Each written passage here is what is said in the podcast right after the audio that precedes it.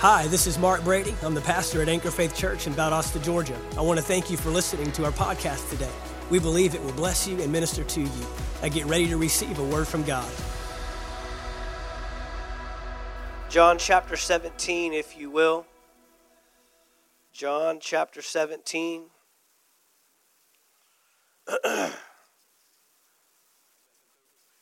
That's not contagious. But the life of God on me is, so don't get too close. The only thing you'll catch at Anchor Faith is a healing. You come in here sick, you'll leave healed. Come on, if she can just touch the hem of his garment, worried about catching something now. Hallelujah. John chapter 17. Glory to God. Look at this in verse 13. This is Jesus praying. How many of you believe that God answered Jesus' prayers? Think so? Amen. This is Jesus praying. He's about to go to the cross, about to, uh, you know, pay the price that he came to pay for you and I. But look at what he says here in John chapter 17. Um, Aaron, what translation did you pull up there? You got the New King James? We'll go with the New King James. That's perfect. John chapter 17, verse 13. But now I come to you, and these things I speak in the world that they, that's his disciples and believers in general, may have my joy fulfilled in themselves. He says, I have given them your word, and the world has hated them because they are not of the world, just as I am not of the world. I did not pray that you should take them out. I think this is a verse that a lot of believers have skipped over and, and missed. But listen to what Jesus says here. And again, he's praying, he's talking to the Father about you and I. I do not pray that you should take them out of the world, but that you should keep them from the evil one. He doesn't problems and all the stuff that escape this world and escape its issues and escape its problems and all the stuff that we see. But here's the problem if we're more interested in leaving the world, then we can't change the world. If we're more interested in getting out, then we can't get something in. And so I want to help shift our focus a little bit, you know, in the midst of all that we see going on, in the midst of things that take place. We need to understand our role and our position as the church. And Jesus did not come and do all that he did to give us an escape route, but actually, he came and made us the avenue through which he wants to bring heaven into the world. But you understand how the two pictures are contradictory. You understand how those two images, I'm either trying to get out or I'm trying to bring something in. I can only be focused on one or the other. I can't be separated. I can't have my mentality or, or my agenda and my plans on, my, on a daily basis. I can't one day be, I just got to get out of here. God, just take us all home and be so spiteful and so uh, inundated with what's happening around me that it affects what's in me. But rather, I've got to live in a position where I say, everything I see around me is the very reason why I exist. Everything that's taking place, all the calamity, all the disparity, all the, all the destruction that's taking place, is the very reason why I am in this place to begin with. And so we've got to shift this focus, got to shift this perspective. He says this I do not pray that you should take them out of the world, but you should keep them from the evil one. They are not of the world, just as I am not of the world. Notice he just put in that, he just put that in there two times. He just repeated himself. He just said, he's really wanting to drive home, you're not of this world. You're not of this world. You're not of this world. The title of my message tonight is Out of This World. Out of this world. And he's wanting us to understand that we're not of the world so that we can understand the impact we can have on the world. I don't come from the same systems. I don't come from the, the, the same plans. I don't come from the same way that they operate, the same way they respond, the same way they speak. So I'm not of the world. They aren't of the world. And if I'm not of the world, that means I'm not limited to it. You understand the difference. Being of the world, what he's literally saying is they don't come from that system. And that word world is not literally the world, uh, you know, earth that we're talking about. This globe. That word world is actually the word cosmos. And cosmos just has to do with the functionality or, or the, the way things are done. He's talking about a system, is what he's talking about. He's not talking about the, the trees and the plants. He's talking about the systems of hatred, the systems of, of, of destruction, the, system, the systems of sickness and disease, the systems of lack and poverty, the systems of relying on worldly things to get you out of problems and out of issues. He's saying you don't come from that system, you don't come from the way that it functions. It's completely contrary to the way we ought to function. They are not of the world, just as I am not of the world. Verse 17 sanctify them by your truth. Your word is truth. Sanctify them. Sanctify means to set apart for a purpose. Set apart for a purpose. You know, you can set things apart to discard and get rid of. That's not the type of setting apart that he's talking about. He's talking about the setting apart for a specific purpose or function. Sanctify them, set them apart for a specific function. There's a job there to do. They, are, they need to be separated or set apart from the world so that we can impact the world. Not set apart to close off within ourselves and just do our little churchy things and, and, and just wait for the day that we all go to heaven and ignore what's happening on in the world, what's going on in the world, but set apart so I don't become like them, so I can help change them. You see, there's a difference. So sanctify them for a specific purpose or function.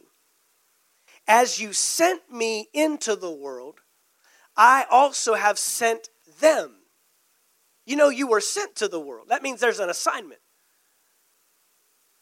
That means that there's an assignment. That means that there's a reason why you and I exist in this cosmos, in this system. We have an assignment, we have a job to do. And for their sakes, I sanctify myself, that they may also be sanctified by the truth. I want to give you three keys, three simple keys to changing the world. Three keys to changing the world. And you know, we hear this a lot. You're a world changer. You're gonna you're gonna change the world. You you have the power, the ability to change the world. We we we, we throw that around and, and it becomes such, you know, almost a cliche, especially in church. We're gonna change the world, we're gonna change the world. But what does that really look like? What does that really look like? How does the church change the world? How does the church literally affect change in a world that seems to be going directly against what the Word of God even stands for? How do we continue to have this level of impact? You know, I, I, I live my life daily thinking this, and, and, and, and you, you see destruction, you see the things that are taking place. And you just, you almost get overwhelmed with what, what can I really do? right? What can I really do? What could I really say? How could I really word it? Who could I really affect change with? And so I just want to give you three simple keys. These aren't all inclusive, but this is what the Lord showed me to, to bring to our church and bring to this house tonight. Number one, three keys to changing the world. Number one, come out from the world come out from the world. And this is a huge one. he says, sanctify them, set them apart. He says, I am not of the world, and they are not of the world. Number one, come out from the world. We know this, Romans chapter 12, verse 2. Romans chapter 12. Very popular passage, verse 2. And do not be conformed to this world, but be transformed by the renewing of your mind, so that you may prove what is the good and acceptable and perfect will of God. Do not be conformed to this world. And I'll be honest, this part of Christianity is becoming very diluted in this day and age. We end up on either one side or the other of a line drawn in the sand of I'm removing myself from the world so much so that I no longer have any impact or any influence over them. Or I become so engaged with the world that I, now I look just like them. But if he tells us, I'm not of the world, just as you aren't of the world, sanctify them, set them apart for a specific purpose, but to still yet have influence on the world, then there must be a way to do it. Right? Jesus wouldn't pray to his heavenly Father for us to do something or have an assignment that we couldn't possibly fulfill. That would be awful. That would be horrible to give someone an assignment that you can't actually succeed at this, but just try to be in it, but not of it. To be in it, but don't look like it, act like it, talk like it, respond like it. No, there is a way to be around it, but not influenced by it. And we've got to find the way to do this. The church has to get better at doing this, coming out from the world. I tell you today, there are conversations and there are questions and there are challenges that, that, that I am seeing church leaders deal with that 10, 15 years ago were no question. That's not stuff that we engage in. That's not stuff that we do. And we, we have, have come into this realm as believers and, and as the church that if we if we remove too much of our uh, uh, uh, you know worldly behaviors that will be of no use to the world that we're trying to influence. And, and i'm i'm just appalled at the things that are now being accepted and tolerated allowed and now almost encouraged and I'm not talking about lay members of the church, I'm talking about leaders. Leadership. I don't even have to ask you to show your hands. We've all seen leadership fail in the church. We know people, you know names of people right now that say, I'll never step foot back in a door because of dot, dot, dot.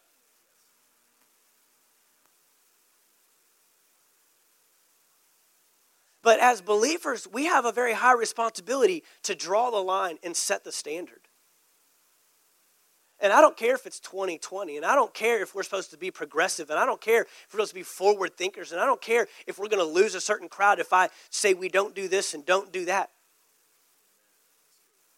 You know, we throw this term around, well, we don't want to be legalistic. What do you think a kingdom is?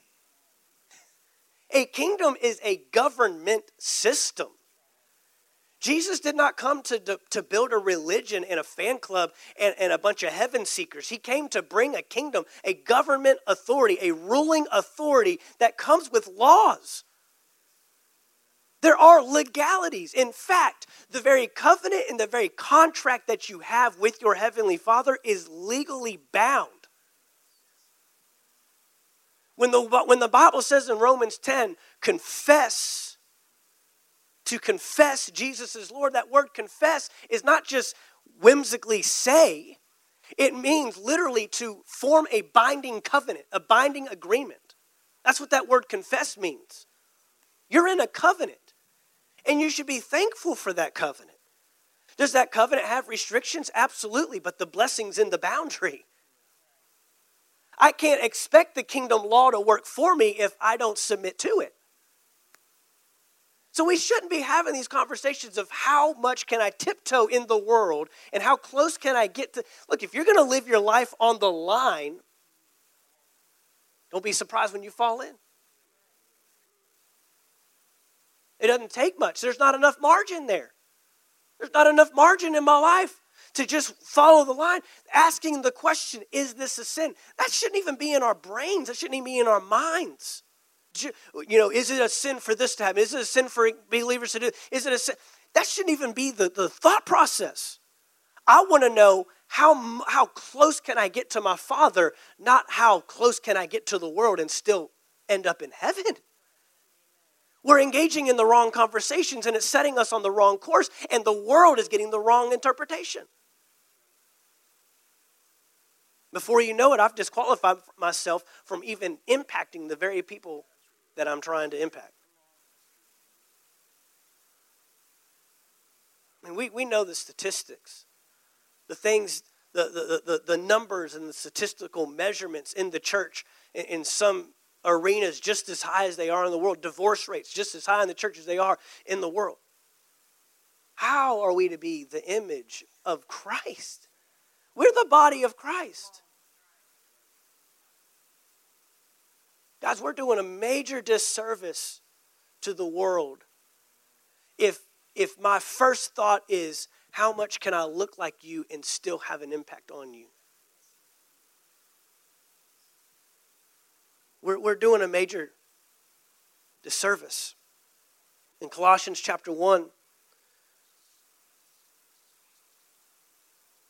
Colossians chapter 1, we, we, we, we have to get back to righteousness and holiness. We do. Ephesians chapter 5 tells us, you don't have to turn there, but Ephesians chapter 5 tells us Jesus is coming back for a glorious church, a holy church without spot or wrinkle. Not one that toes the line, not one that, that, that tries. And, and look, we, we understand that this is not about behavior modification, but I'm going to tell you right now when the Holy Spirit gets in you and when you have the Spirit of God living in you, it will modify behavior. That's not the goal, but it is a byproduct. At some point, fruit comes out. And bad trees bear bad fruit, and good trees bear good fruit.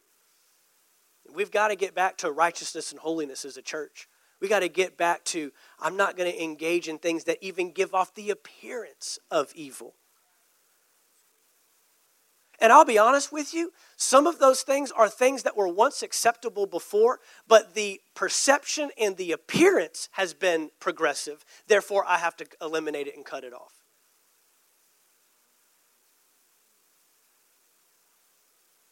The things we put before our eyes, the things that we put into our bodies, the people that we hang around, the things that we engage in, the things that we listen to, the things that come out of our mouth. I hear Christians cussing. And I'm not just talking about in a conversation that's not recorded or can't be, I'm talking on the internet, in a comment or on a post. Y'all have seen it. And I'm thinking, wait a minute. Aren't they on a worship team at da da da da da church? Filthy words coming out of our mouths. I believe the Bible says in here in Ephesians chapter 4 do not let any filthy word come out of your mouth. This, this tolerance and this acceptability it, it, it is running its course and it is it's contaminating our product it's contaminating our message if i have to cuss to win over a lost person think about that it's a strange dichotomy. That's a strange way to have to win the lost by becoming lost. Colossians chapter 1 verse 9 for this reason we also since the day we heard it we do not cease to pray for you and to ask that you may be filled with the knowledge of his will in all wisdom and spiritual understanding that you may walk worthy of the Lord? Are we asking that question? We have a lot of conversations about, I just want, uh, uh, the, the Father loves me. God loves you. God loves you no matter what you've done. God loves you no matter where you've been. God loves you. God loves you. God loves you. But Paul was pushing the church. This is a church in Colossae. This is a church. The Colossians were a physical church, and he's saying, You ought to walk worthy of the Lord, which tells me I can walk unworthy of the Lord. I've used this example before. You know, I've got two boys now. Thank God we're, we're all at home now. We're loving life at home, not dra- traveling halfway across, felt like halfway across the planet. Feels so good to be home. I have two boys that I love with all my heart. There's nothing they could ever do to make me not love them. Nothing. They could murder someone, I would still love them. But it does not mean that they're walking worthy of what I taught them. It doesn't mean that I approve of their lifestyle and of their choices. They, Paul was taking his churches further, deeper. I mean, he taught them to know the love of Christ, right? Didn't he? Eh, he's the one that penned that in Ephesians chapter 3 to know the width and the length and the height and the depth of the love of God that passes all understanding. I mean, he wanted them to know the love of God, but he also wanted them to walk worthy of God, walk worthy of being called his child. It's deeper. Look at this fully pleasing him. Fully pleasing him not halfway pleasing. It's one thing to be loved, it's one thing to be pleased. He loves you, that doesn't mean he's pleased. So we've got to go deeper as a church. We cannot have this line when we're talking about come out from the world. There's got to be a separation. Guys, there are just some things that shouldn't be engaged in. Some things that shouldn't be allowed or tolerated in the life of the believer. And again, this isn't about rules and do's and don'ts, but ultimately that's what this is. It's a constitution. This is law abiding. We, we, we abide by the principles of the Word of God so that we can receive the full benefit of the Word of God.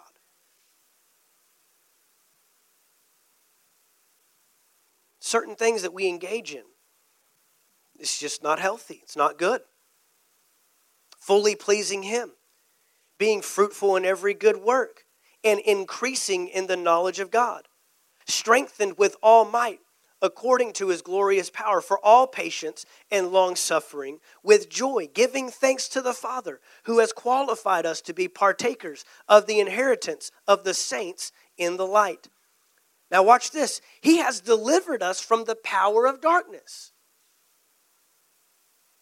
and conveyed us into the kingdom of the Son of His love, in whom we have redemption through His blood, the forgiveness of sins. That's how powerful this relationship with the Father is. That's how powerful this relationship and, and coming into this, this, this kingdom that uh, uh, he's brought us into is so powerful that he can redeem us even from the, the strongest addictions and the strongest powers of sin and the strongest things that once held a hand and a grip on our life. You can be free. We can be free. It's time for the, for the right message to come out for the church. It's time for the gospel to be the gospel. It's time for the gospel to not be, well, in spite of all you've done, Jesus died for you. Yeah, but in spite of all that, Jesus died not just to free you from the, the, the penalty of sin, He came to free you from the power of sin itself. Not just from having to pay the price when we die, but from having to live under the power of sin even on this earth.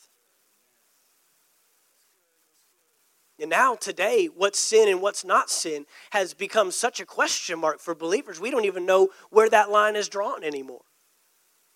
We've blurred the line.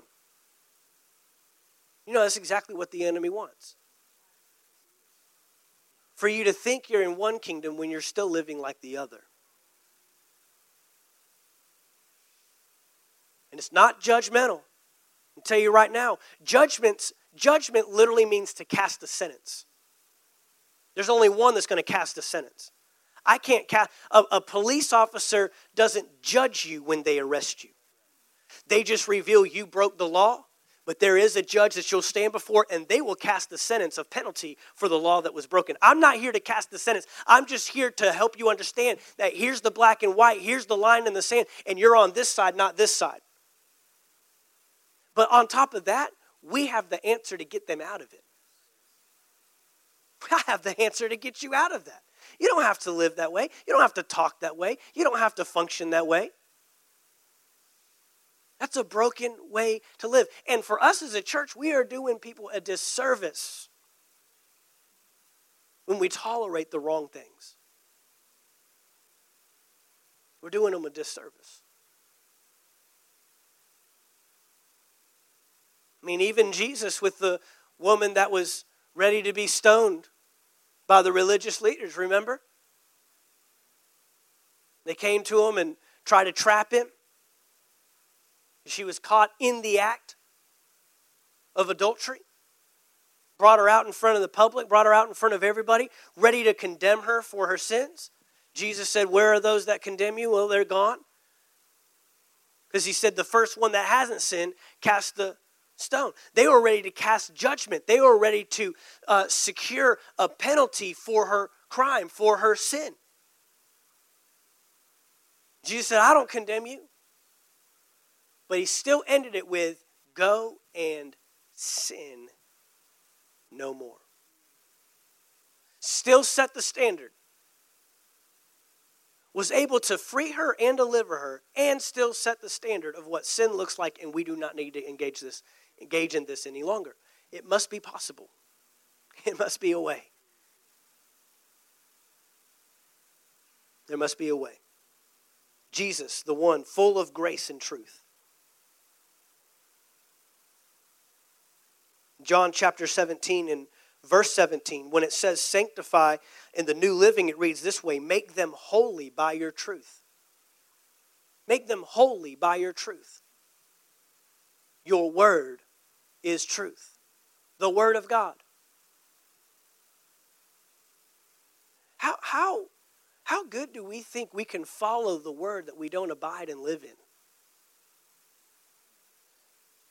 You know, I know I, under, I understand that I always come, you know, I can always run the risk of sounding archaic and antiquated when I tell church and church people and believers that we should be in the Word on a daily basis.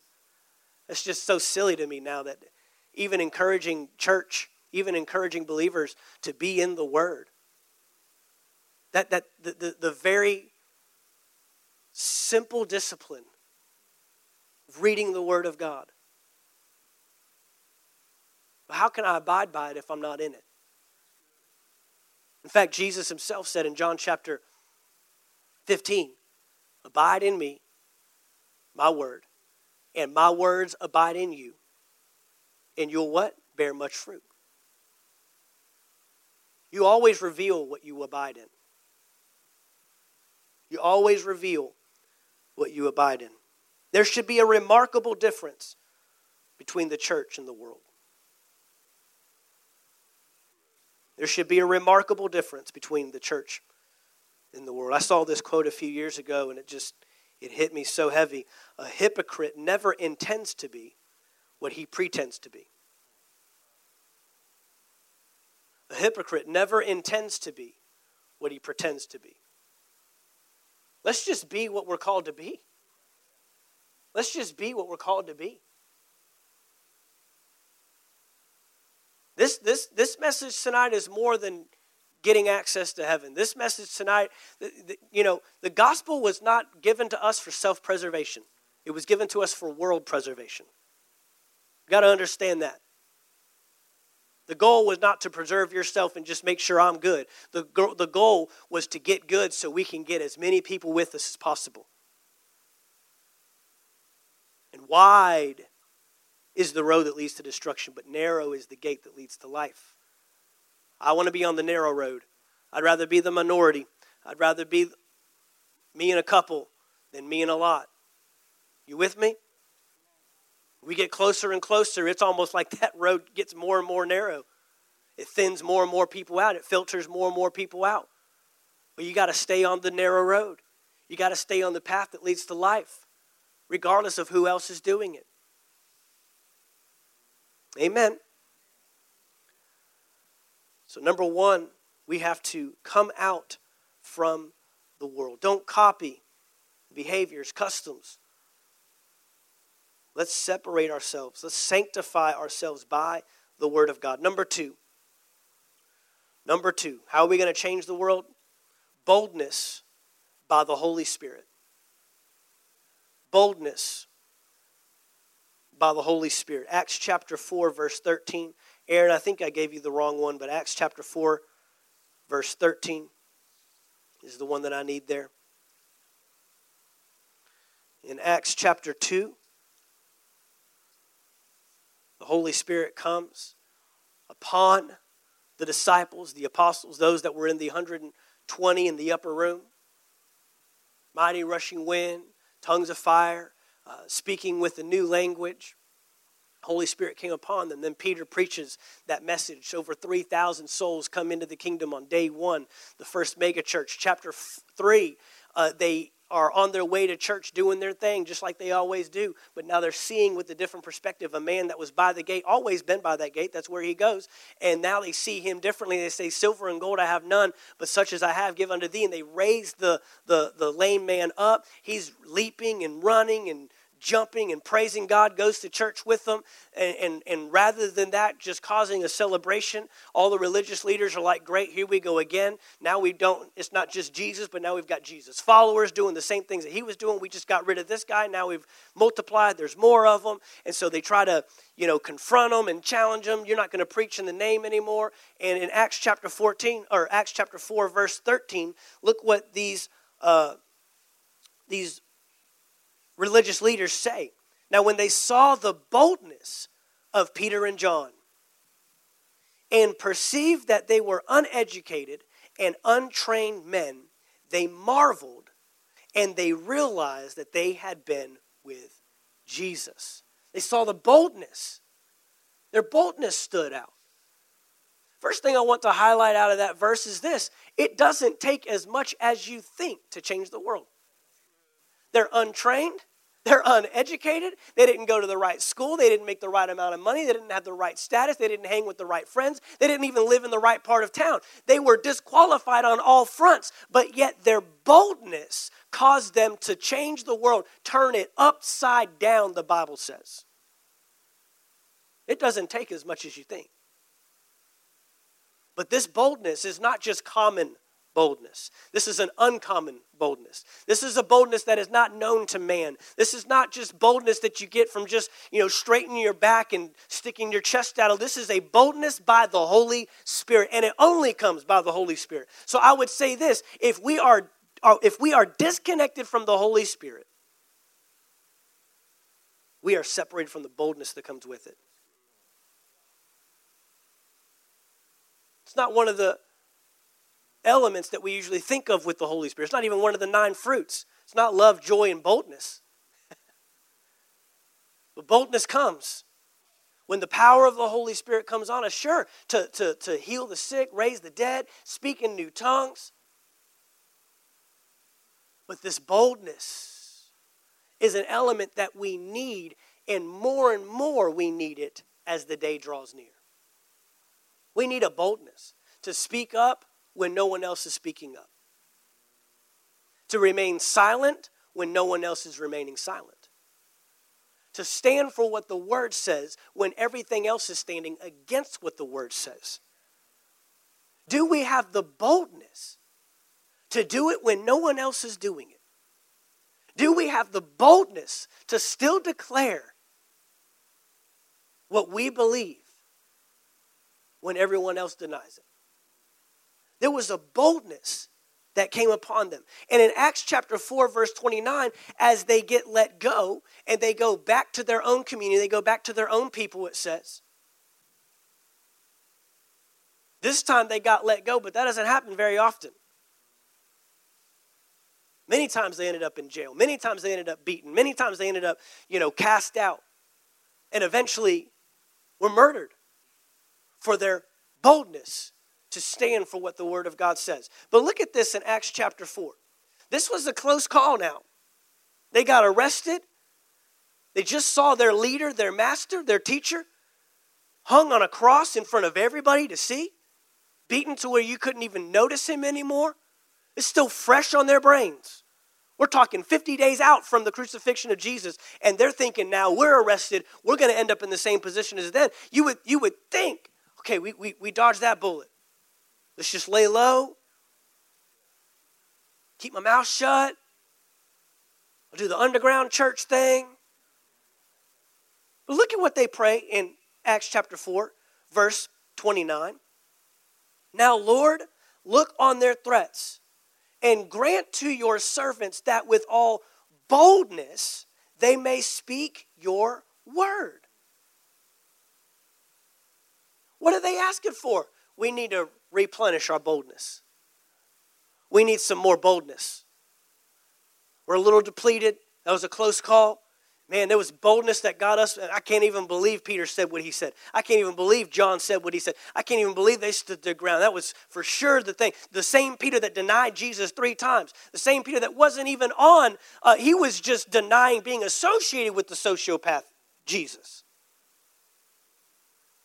And now he's standing up in front of everybody saying, Yeah, that's the Jesus. And he, if you go back to the passage in Acts chapter, the end of Acts chapter 3, he actually says, That Jesus that you crucified. He laid it right on top of him. Oh, he yeah, he didn't hold back. Yeah, you crucified him. But because you crucified him, he was able to come back to life and resurrect just as he promised he would. And now he has empowered us to go and do the same. Don't you dare preach in the name of Jesus any longer. They go back to their company, and what do they pray for? More boldness. You go on to read, it says that the Holy Spirit hit the place again. They were filled with the Holy Spirit. Again, wait a minute, I thought they were filled in Acts chapter 2. Yeah, they went and got a refilling.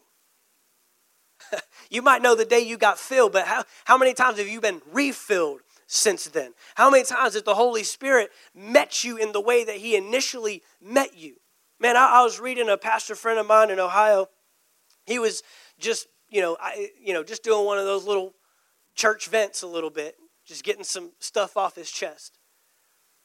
And, uh, and, and he's, he's my age, I guess, probably right around my age, and pastors a church in Cleveland, Ohio. And he was just posting you know, I grew up in a Pentecostal church. I grew up in charismatic environments. And sure, there was a lot of craziness. Sure, there was a lot of nuttiness. Sure, there was a lot of flesh that we called the Holy Spirit. But we got to get back to some of the Pentecostal thoughts and the, and the charismatic mentality. Do I have any Pentecostal people? I just got to see your hand. I'm not saying anything against anybody that didn't grow up around that.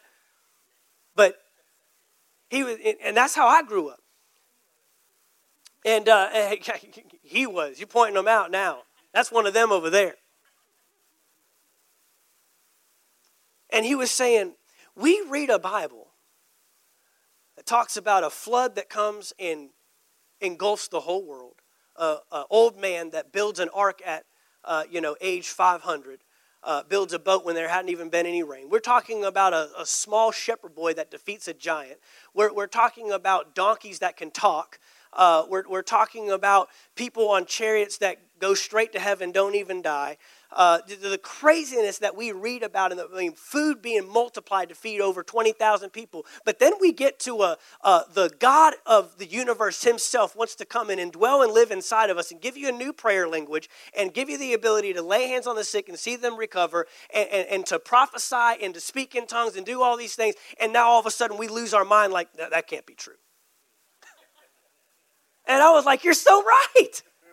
Of all the things in this Bible that we believe with no issue, we get hung up on tongues. We get hung up on God Himself wanting to come and live inside of when Jesus, before He even went to the, the Last Supper, was telling His disciples, Let me introduce you to this man. Because it's actually to your advantage that I go. If I don't go, he can't come and indwell inside of you.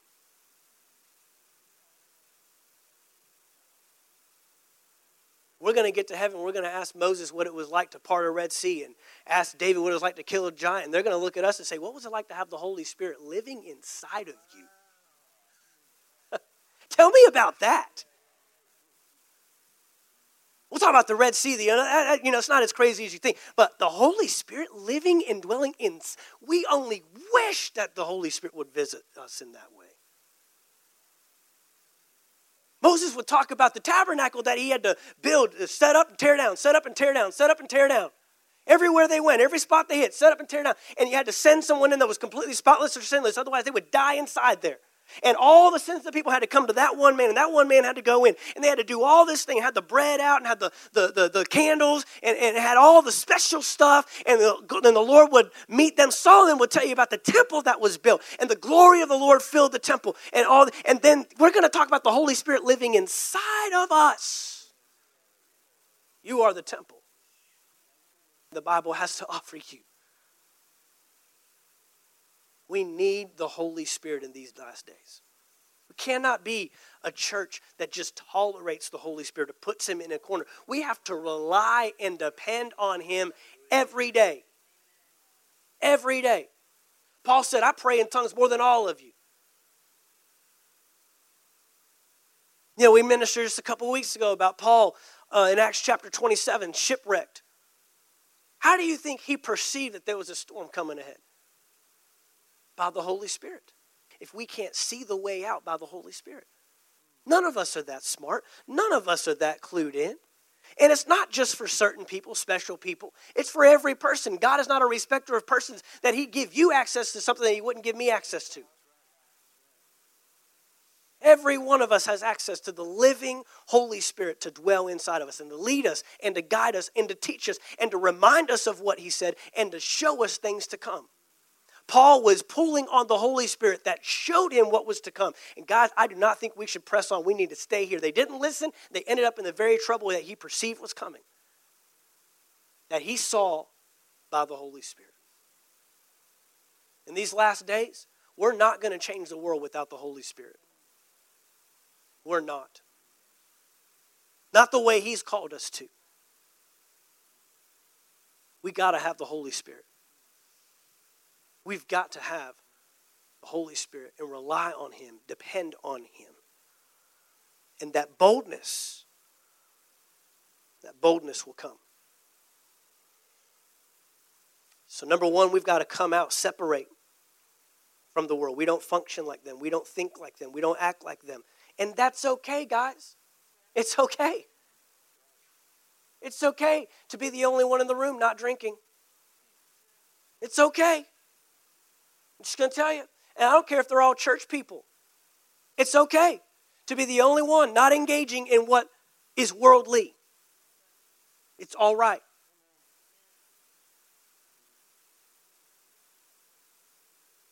I want to be the one that the world runs to and says, I notice you don't do any of this. Can you help me? There's just something about you. You seem like you have some answers, some solutions. It's not about being better than anybody. It's about being able to pull people up out of the muck and mire and not being stuck in it with them and just having to throw my arm around their shoulder and says, We're going to get through it, brother. More than that.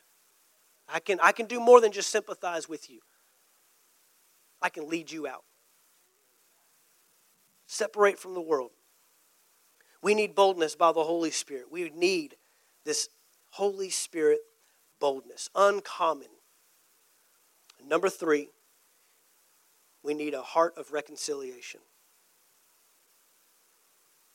We need a heart of reconciliation. In 2 Corinthians chapter 5,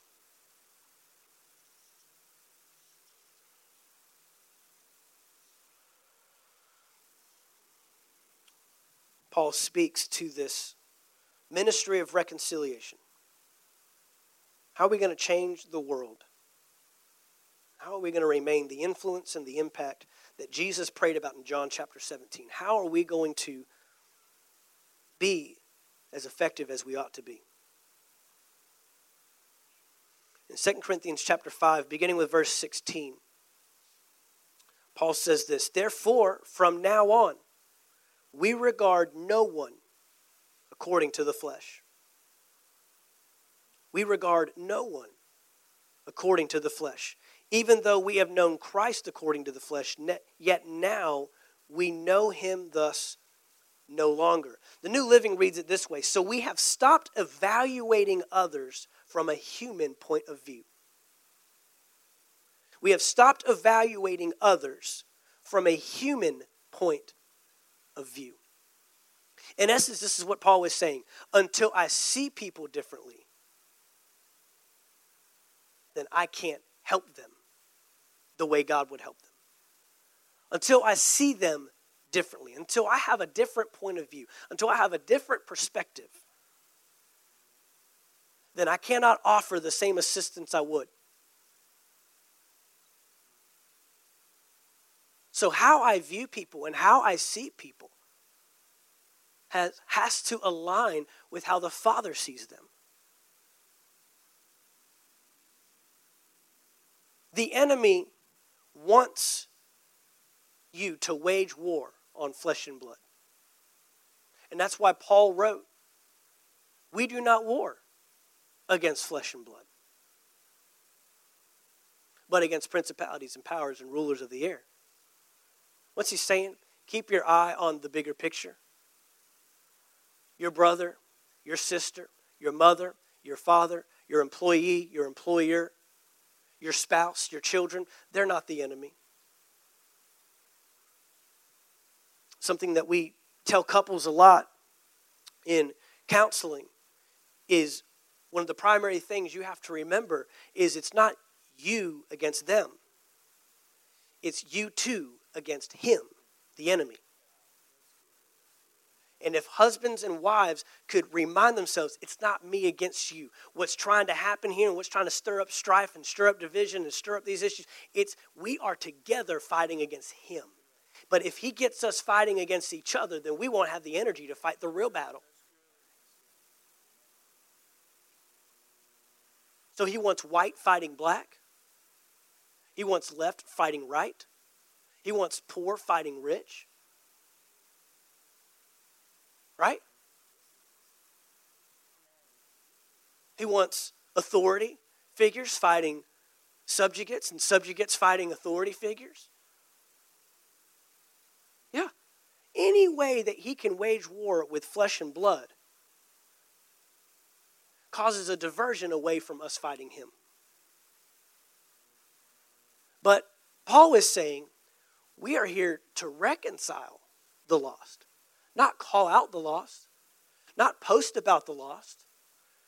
There's so much infighting, even just within churches. It's awful. I got tired. In fact, I, I, haven't been to a church, you know, conference thing in, in probably a couple years. Because a lot of it is just our circle, our group, talking about how the other group's doing it and how we don't like it and how we're doing what. It's incredible. It's a waste of my time, waste of my money, waste of my time, waste of the travel to, to just sit here in our little circle and we're not getting any better, right? Oh, you feel like you're getting better because we're calling out everything we see them doing wrong. Not getting any better. No, that doesn't bring real resolution.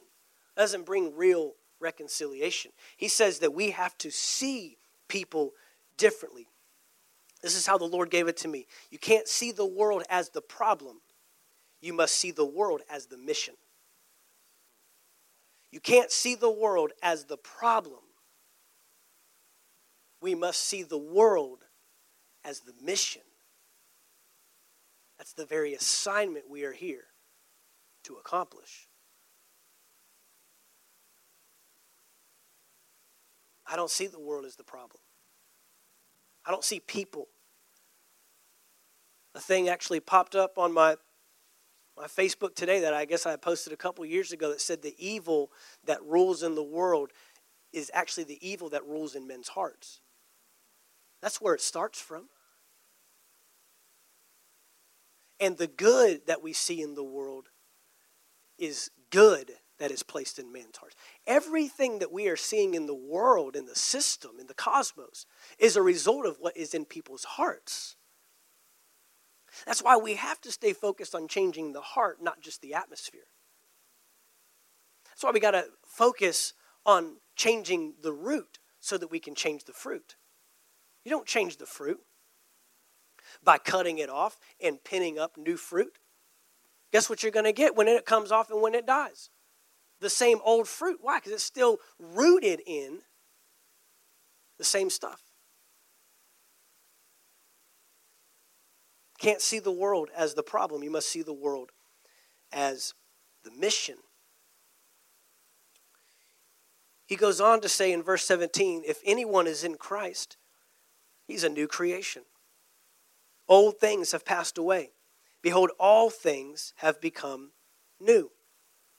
Now, all things are of God, who has reconciled us to himself through Jesus Christ and has given us the ministry of reconciliation. That is, that God was in Christ, reconciling the world to himself, not imputing their trespasses to them, and has committed to us the word of reconciliation. Do you see that? Has committed to us the word of reconciliation, and he uses Jesus as the example of what that looks like.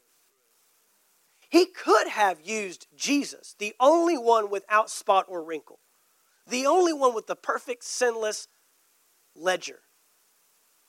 To, he could have used Jesus as an avenue to bring condemnation to the world, but instead he used Jesus as an avenue to bring reconciliation. He could have brought judgment through Jesus. Instead, he said, I'm bringing you through Jesus to me. So if God can carry out that measure of reconciliation, who are we to not desire to reconcile our lost brothers and sisters? Who are we to cut people off and say, not worth it? God can't change you. You're too far gone. I mean, as the nails are going through his hands, he's saying, What? Father, forgive them. Why? Because forgiveness is the avenue through which you get your love to them. And I'm going to make sure that this portal remains open and I don't close it off. What if we're closing off the portal of how God is trying to get his love to the world? Because of our minuscule viewpoint of who they are. No, he says, we no longer regard man according to their flesh. We no longer see them from merely a human point of view. And that's what we've got to ask God for in this day and in, in, in, this, where we see travesties and we see things that easily can be judged and easily say, man, that guy's a loser, that guy's lost it. There's no way I want any part of that. Could you be Jonah? That God could send to the people? That Jonah said, these people aren't even worth going to. Nineveh? I mean, that was the, it was equative to God sending us to ISIS today. Nineveh was an Assyrian nation. They were a sworn enemy of God's people. But yet, God, and you know who God was really working on in that moment? Not the people from Nineveh, He was working on Jonah. Do you see them the way I see them? Or are you going to judge them and you're going to cut off my ability to reach them because you've already come to a conclusion about them. Sometimes God is sending us to people because He's really trying to see where we're at. What's the work that needs to be done in us? Yeah, ministry of reconciliation. One of the most damaging ministries in the church today is the acceptance and the tolerance of worldly living. But what we need today is a ministry of reconciling those that are far from Him, bringing them close to Him, seeing them the way He sees them. Somebody cuts you down, somebody attacks you, see them the way he sees them. See their hurt. See their pain. See their separation. And if you can't affect them in a way where you're literally reaching out to them, if that's been severed, then you pray for them. God is beyond me. They're not going to heal me. They're not going to hear me. They're not going to listen to me. I don't even, they've, they've removed all contact. I'm, I'm wiping the dust off my feet. I'm wiping my hands of this thing, but I still pray that they find you. Why? Because it keeps your heart from growing bitter, keeps your heart from becoming offended, keeps your heart from being impacted by their work against you, and still being soft and moldable and pliable to say, God, they need you. How are we going to change the world?